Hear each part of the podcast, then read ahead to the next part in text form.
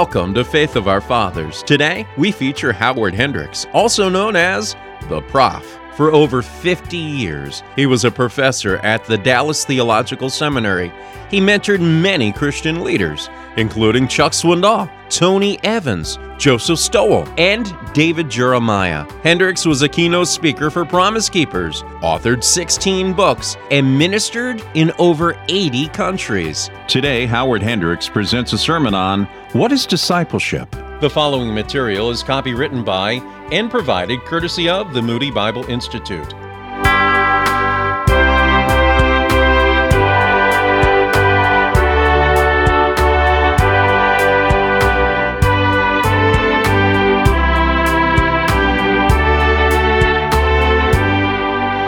Yesterday, we barely got our foot in the door in examining this exciting but exacting process of discipleship.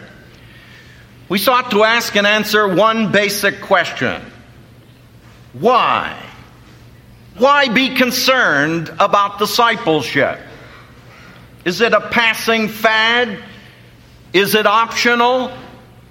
Or does it have scriptural sanction? We focused our attention upon the Great Commission found in Matthew 28 and discovered that our Lord delivered this to a group of very ordinary men who experienced some extraordinary power. Natural men whose great claim to fame was their supernatural resources. He gave to those men a mandate make disciples, not decisions. But you will notice, he not only told them what to do, he also told them how to do it. What does making disciples involve? Well, the text says it involves going, baptizing, teaching, and teaching of a particular brand, teaching people to obey the truth to which they are exposed. That's not a successive series, that's a continual series. It isn't when you finish going, then baptize. When you've done all of the baptizing, then teach. You continue to reach, to win, to teach, and to train in order to win, reach, teach, and train. We found that that process is also linked with a promise. The promise is, Lo, I am with you always even unto the end of the age. Not a carte blanche. Jesus Christ is not saying, I will bless you no matter what you do. He is saying, I will bless you if you do what I have commanded you to do, namely, make disciples. Ladies and gentlemen, whatever else you are doing or not doing, if you are not making disciples, you are not doing what the risen head of the church commanded us to do. That's a process which every time you launch in the life of another person, ideally never ends. Now, today we want to ask and answer another question, namely the question what? There's more confusion per square inch in terms of discipleship than almost any other term I can think of. You see, this is the buzzword. Uh, this is a fadistic term. You know, everybody ought to have one. I asked a pastor some time ago, you gotta, you involved in discipleship? Ah, uh, yeah. Well, right now, you know, as if I had one, but the wheels fell off. what discipleship is will determine what you do. You see, if we are called to make disciples, then we need to ask the question what is a disciple. I better know what it is that Jesus Christ has called me to make. I'd like to share with you today three basic concepts that spell out a biblical definition of discipleship. Charles Kettering said it a problem well defined is a problem half solved. You want to refine a concept, define it. So let's see if we can explain what is involved in discipleship. The first thing I want you to note is that from the standpoint of the New Testament, a disciple is a learner. That's the meaning of the word. And if you have a Bible or a New Testament, turn to Matthew 11, verses 28 through 30. That great invitation of Jesus Christ Come to me, all you who are weary and burdened, and I will give you rest. But notice what that rest involves. Take my yoke upon you and learn from me. Underline that in your Bible. That's the verb form from which the noun mathetes, disciple, comes. Learn from me, for I am gentle and humble in heart, and you will find rest for your souls. For my yoke is easy and my burden is light. You'd never know that watching many of us in our compulsive activity in the evangelical community. I don't know how many Christians I find as I travel across America that I ask, "Hey, how you doing, man?" "Well, I'm pretty good under the circumstances." So, well, what in the world are you doing under there? this is where he spends the bulk of his life. Now, ladies and gentlemen, if a disciple is a learner, then the chief quality of a disciple's life is that he or she is a teachable individual. You see, in the spiritual realm, as long as you live, you learn. And as long as you learn, you live. If you stop learning today, you stop growing tomorrow. There is no such thing as marching time. You are either developing or you are deteriorating. There is no other option. But I have often wondered do you think the average person goes to church with a full consciousness I am going to school? Do they go to church to be equipped, to be educated, or to be entertained. Always amuses me to go to the back of the church for what I have termed the glorification of the worm ceremony, where, you know, after you preach, you go back and everybody comes back, shakes your hand. Oh, it was wonderful, brother. Oh, like listening to Paul. By the way, will you people stop telling preachers that? Some of these guys are believing it.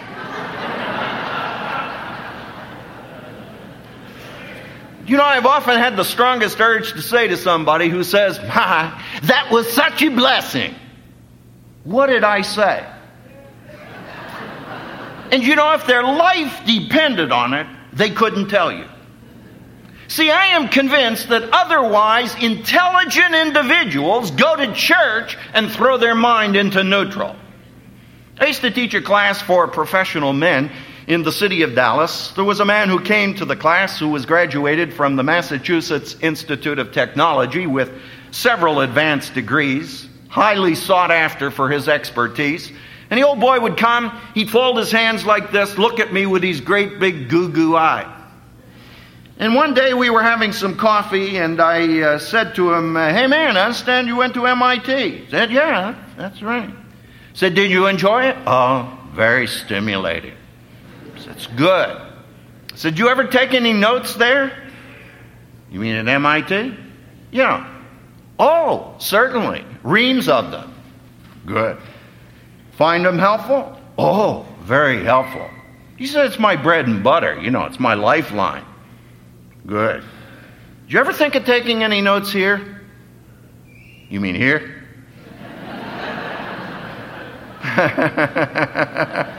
you mean here in the Bible class? I said, Yeah. No. He said, I never thought of that. That's a good idea. I thought it was. So next week he comes with a clipboard. He's taking notes. Man, we're scarcely through the hour. That guy's catapulted out of the chair. He said, Hey, Hendricks, I got a question. And my friends, he hasn't stopped asking questions since. Fact, when I returned to Dallas after this several week tour, out in the conference circuit, I will guarantee you, I do not have the gift of prophecy, but I will guarantee you the first thing my secretary will say when I walk in the door is, He called. and I'll have a whole list of questions because suddenly he was catapulted from the lunatic fringe right to the heart of the process. Ladies and gentlemen, did it ever occur to you that some of us have been in church and the Bible conferences 5, 10, 15, 20 years, and we still don't know the name of the game? We still can't work our way out of a wet paper bag. Now, where you get tested on that, as some of you really have discovered firsthand, is in your family. Right? Don't look at me that way. Tim told you I've been teaching in the seminary for 33 years, but I want you to know I have never been asked the penetrating questions by my students that I've been asked by my children. So your children ask hey, Dad, how, come we're doing this? You know, we're the only odd wad in this block. And what do you say? Well, uh, we as uh, consequently we're from there as uh, uh so you have a choice illustration of that in Deuteronomy 6. When in time to come thy son asks you, Hey, Dad, what are the statutes and the testimonies and the ordinances mean? Then thou shalt say unto thy son, Son, go ask your mother.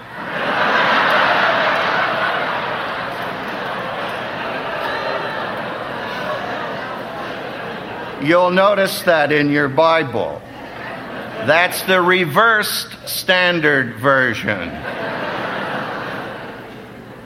No, you see, that presupposes you are articulate concerning your faith. And, ladies and gentlemen, it would revolutionize your church attendance. It would absolutely make your way at Winona Lake or any other Bible conference worth 20 times the investment if you would come knowing you are coming to get equipped, if you come with the mentality of a learner, of a teacher, of being taught by the Spirit of God so that you can learn. Now, learning is changing, it's changing your thinking so that you have an eternal perspective.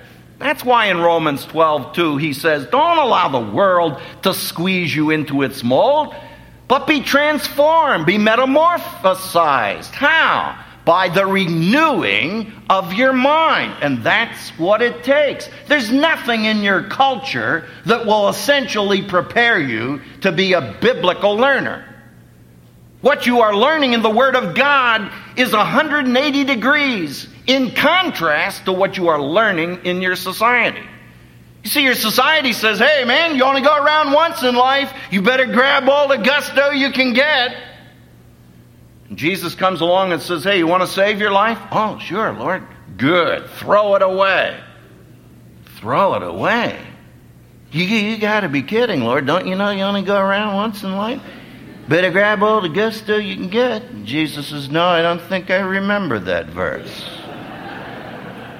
And the interesting thing is that the average person who'd never drink a drop of slits is shot through with that philosophy because he's never sat down to think do I buy that? Does that represent my value system? You see, coming to the Word of God develops a radical process of thinking. And by the way, we've got our homework to do here. See, to the person on the outside, they think Christianity is the non thinking man's filter. They think that to become a Christian, you know, you got to put your head in a bucket and fire a 45 in it and commit intellectual suicide. You know, that's not what Jesus said. He said, You're to love the Lord your God with all your heart, soul, strength, and mind. Don't ever forget it. And you are living in a generation exposed to the media that is brainwashing your mind. And you go to, to church and you go to your Bible classes and you listen to your tapes and you read your books. But all the time your mind is programmed to a different value system that is diametrically opposed to what is taught in the Word of God. But not only is it changing your thinking, it's also changing your feeling. You ever discovered how many Christians there are who suffer from a severe case of the blahs? They're not excited by the truth, they're embalmed by the truth. Sir Walter Moberly wrote a book you ought to read sometime entitled The Crisis in the University, which he leveled a tremendous charge at us as evangelicals for our lack of gospel penetration on the university campus. And in that book, he makes this statement. He said, If one tenth of what you believe is true, you ought to be 10 times as excited as you are. Do you hear what he said? He said, if you take your doctrinal statement and reduce it to one tenth, and that one tenth is what you claim it to be, you ought to be 10 times as excited as you are. My friend, you ought to be frothing at the mouth. Fairly need to be led away with excitement. But I discovered in leading people to Jesus Christ, one of my greatest problems is not getting them to come to Christ, it's to get them into the Christian community. Because they come to church and they sit there and watch the elders and the senior saints sitting around.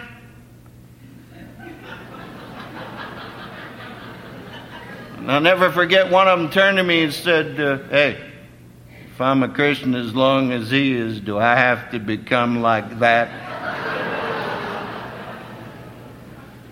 Well, that's too convicting. Let's move on. It's not only changing your thinking, it's not only changing your feeling, it's also changing your behavior. See, it's moving into every area of your life. You different marriage partner? Or is it just as difficult to live with you now as it was before you came to the Savior? Maybe more difficult. That does happen, you know. I was on one of these conferences grounds a couple of years ago, and a guy came up to me and said, You know, I, brother, I, I haven't sinned in the last 12 years. I said, Well, sir, I'd love to talk to your wife. I'd like about five minutes with your kids. See, I can pull the wool over your eyes any day, but I can't impress that woman. I can't impress my four children, now eight of them, because all four are married. They know whether I get the real disease or not. I live with them. Does it affect your business?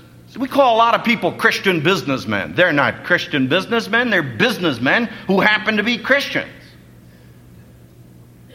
But there are many areas of their business life in which their Christianity has absolutely nothing to do. I am so encouraged, ladies and gentlemen. I have never been more excited in all of my life in ministry as I am right now. As I travel back and forth across America, seeing the business and professional men working in the marketplace today who are determined to live according to Christian commitment. Well, the leading lawyers in the United States, told by a man at Harvard, one of the top five, walked out the front door of the corporation, told them they could hang it on their beak. I met him in San Mateo, California, walking the streets looking for a job. Because the company said to him, Hey, we're going to kick you upstairs, but you need to know it'll probably cost you your family. He said, I'm not paying that price. May his tribe increase. I am so encouraged by men who've got the spiritual guts not to sell the soul of their family to the company store. That's what we need. That's what Christianity is all about. Moves into your community so the people come over to your house and say, you know, what makes this outfit tick? You know, I mean, it's obvious. There's something different about you. What is it? And then you have an opportunity, not to cram the gospel down somebody's throat, but in a most natural way to explain that it's only the supernatural that tells you why I'm like I am. I'm not naturally that kind of person. Well, the second thing I want you to know is that not only is a disciple a learner, a disciple is a follower. You see, the meaning of the word is a learner. But the usage of the term is one who follows or initiates the life and teaching of another. So, for example, Moses had disciples, John had disciples, Jesus had disciples. And that plunges us into the whole area of modeling. Stanford, I mean, Bandura of Stanford did the most extensive research in this area, and he calls it, I love his term, he says modeling is the greatest form of unconscious learning. You see, Christianity is often better caught than it is taught. For instance, what is it that bothers you most about your children? I'll tell you, they remind you so much of yourself. Why are you like that, son? Because you're my father.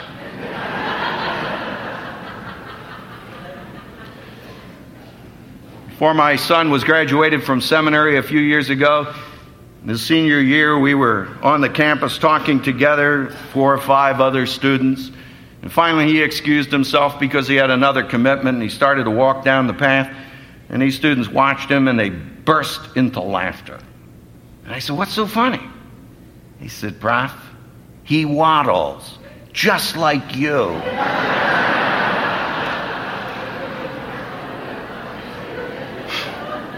Depressing, isn't it? You know, so help me, I can never remember once saying to him, Hey, Bob, don't walk like that. That's straight. Walk like this.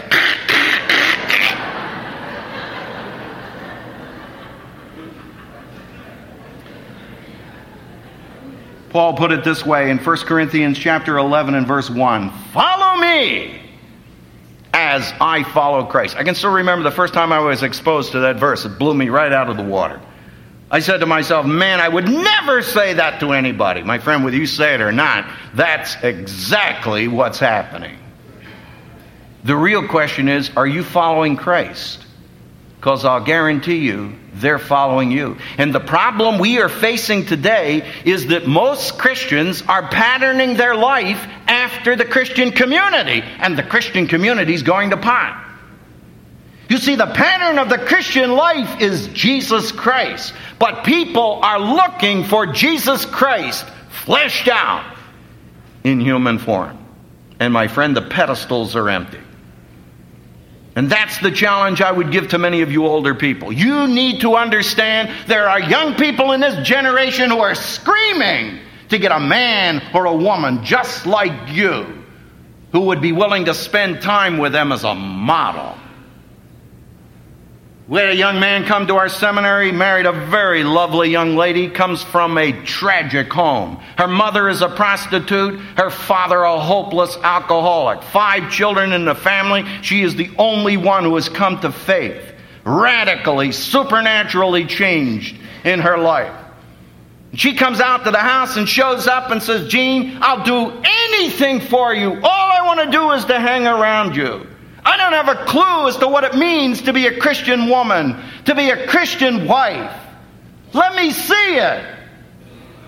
And that's exactly where we are. I was in a barber shop some time ago, and my little friend dropped in. He knows when I come, and he stops in to see me because I spend time and listen to him and chat with him and give him autographs from the Cowboys. And we were sitting there, and I said to him, Hey, friend, who you want to be like when you grow up? And I'll never forget that kid looking me straight in the eye and said, Mister, I ain't found nobody I want to be like.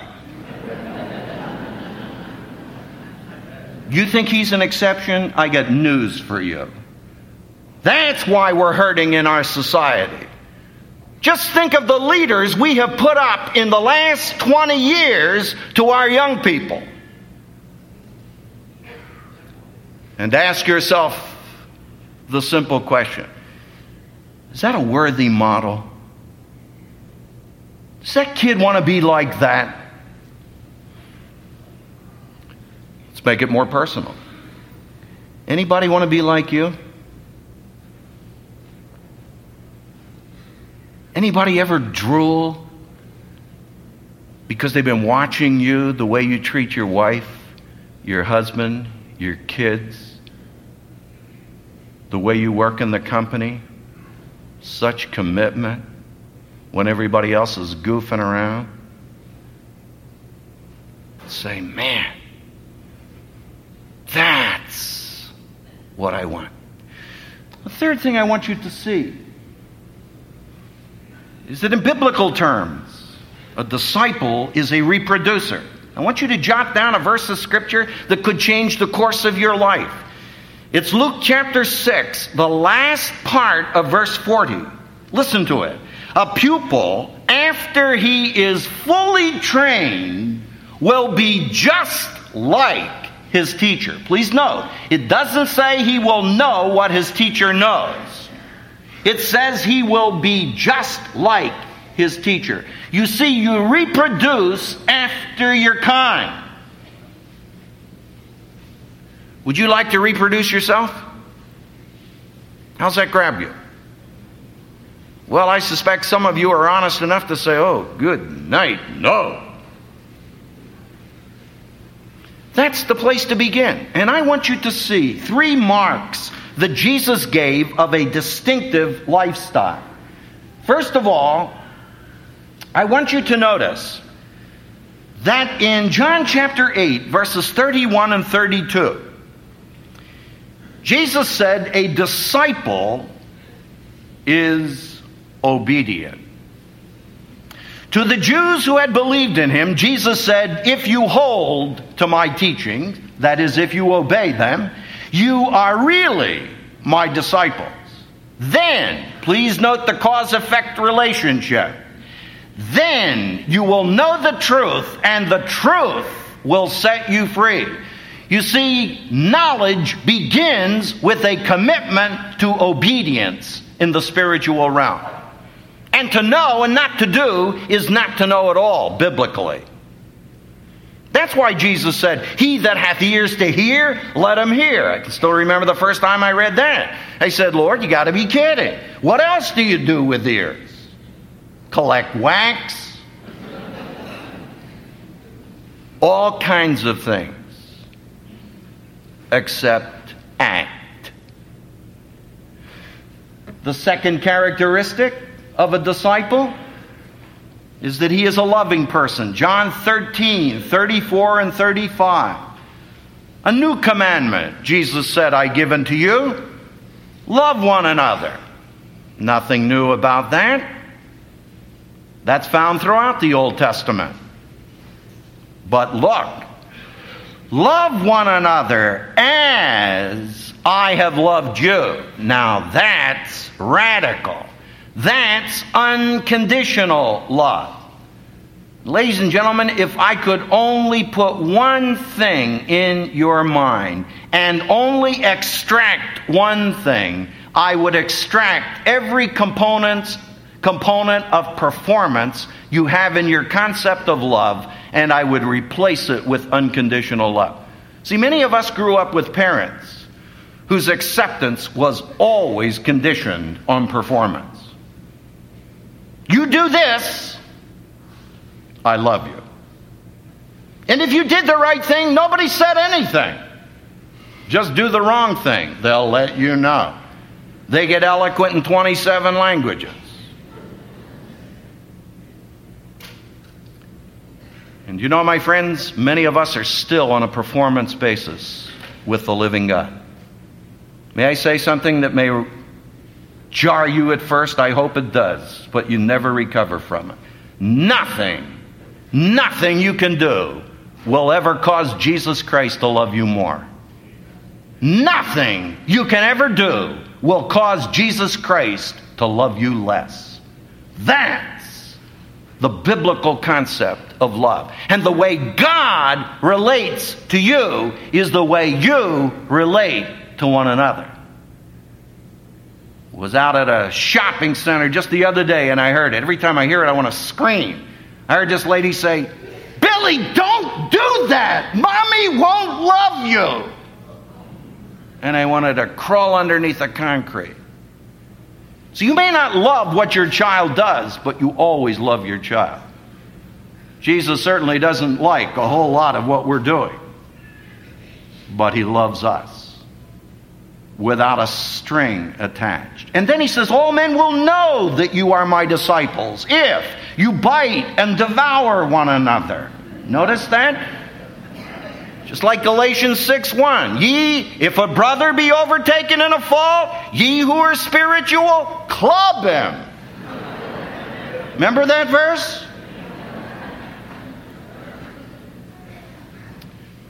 Oh, we've got so much to learn about this in the community of faith. The third mark, and that is a reproducing individual will have the distinctive lifestyle of fruit bearing.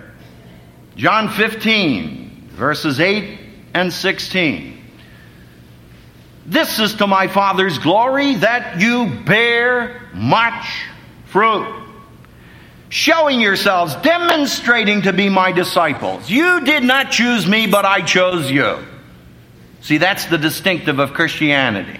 Christianity is not a work of man for God, it's a work of God for man. But why did he choose you? To give you an insurance policy to keep you out of hell?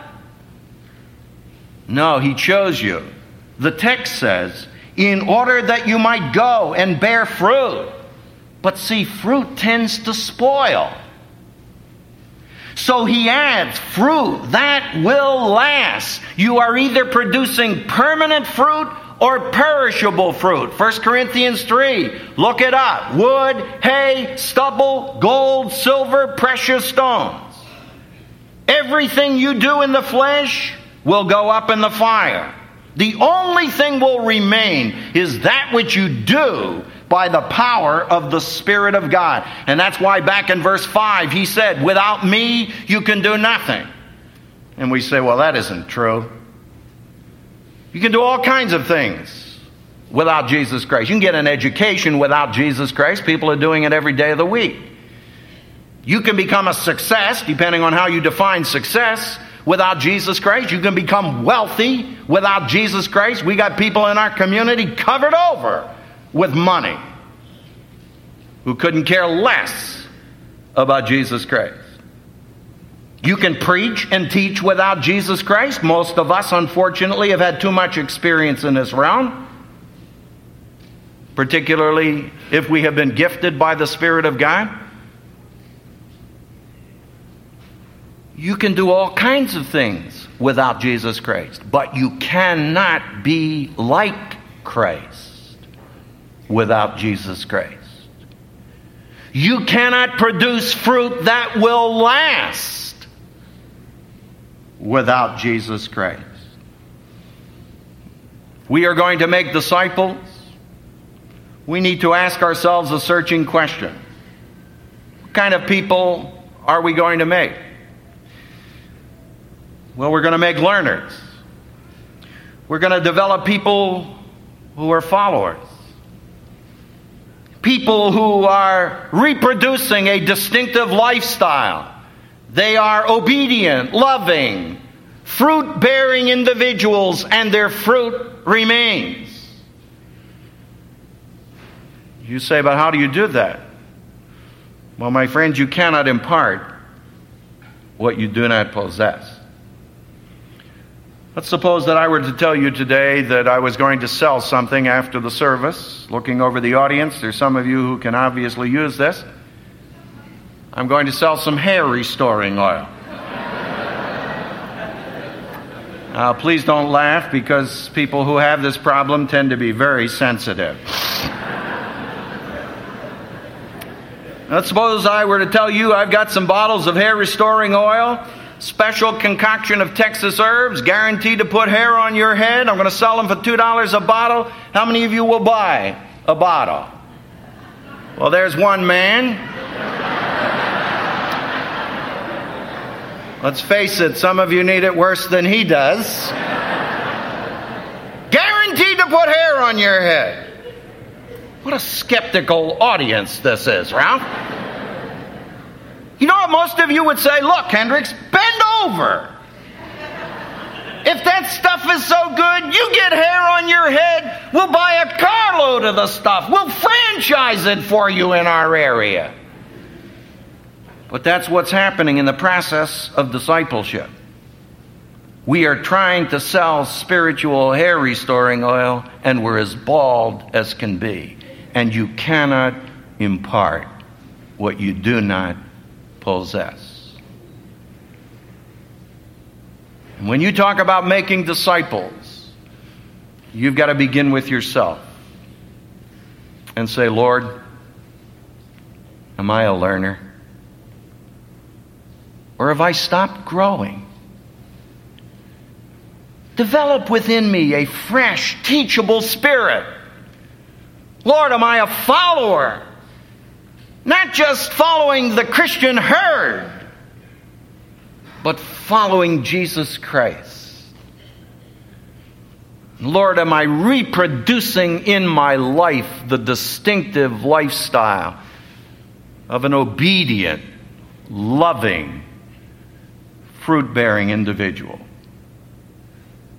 And when the Lord begins to develop that in your life, my friends, I'll guarantee you, you will become a maker of reproductive disciples in the hands of the Spirit of God. Father, take your word and drive it deep, not only into our mind and our heart, but into our will. Give us an obsession, Lord, not only to know your truth, but to experience it. And thank you for what you're going to do even this day to conform us to Christ's image. We come with great expectation because we come through Christ our Lord. Amen.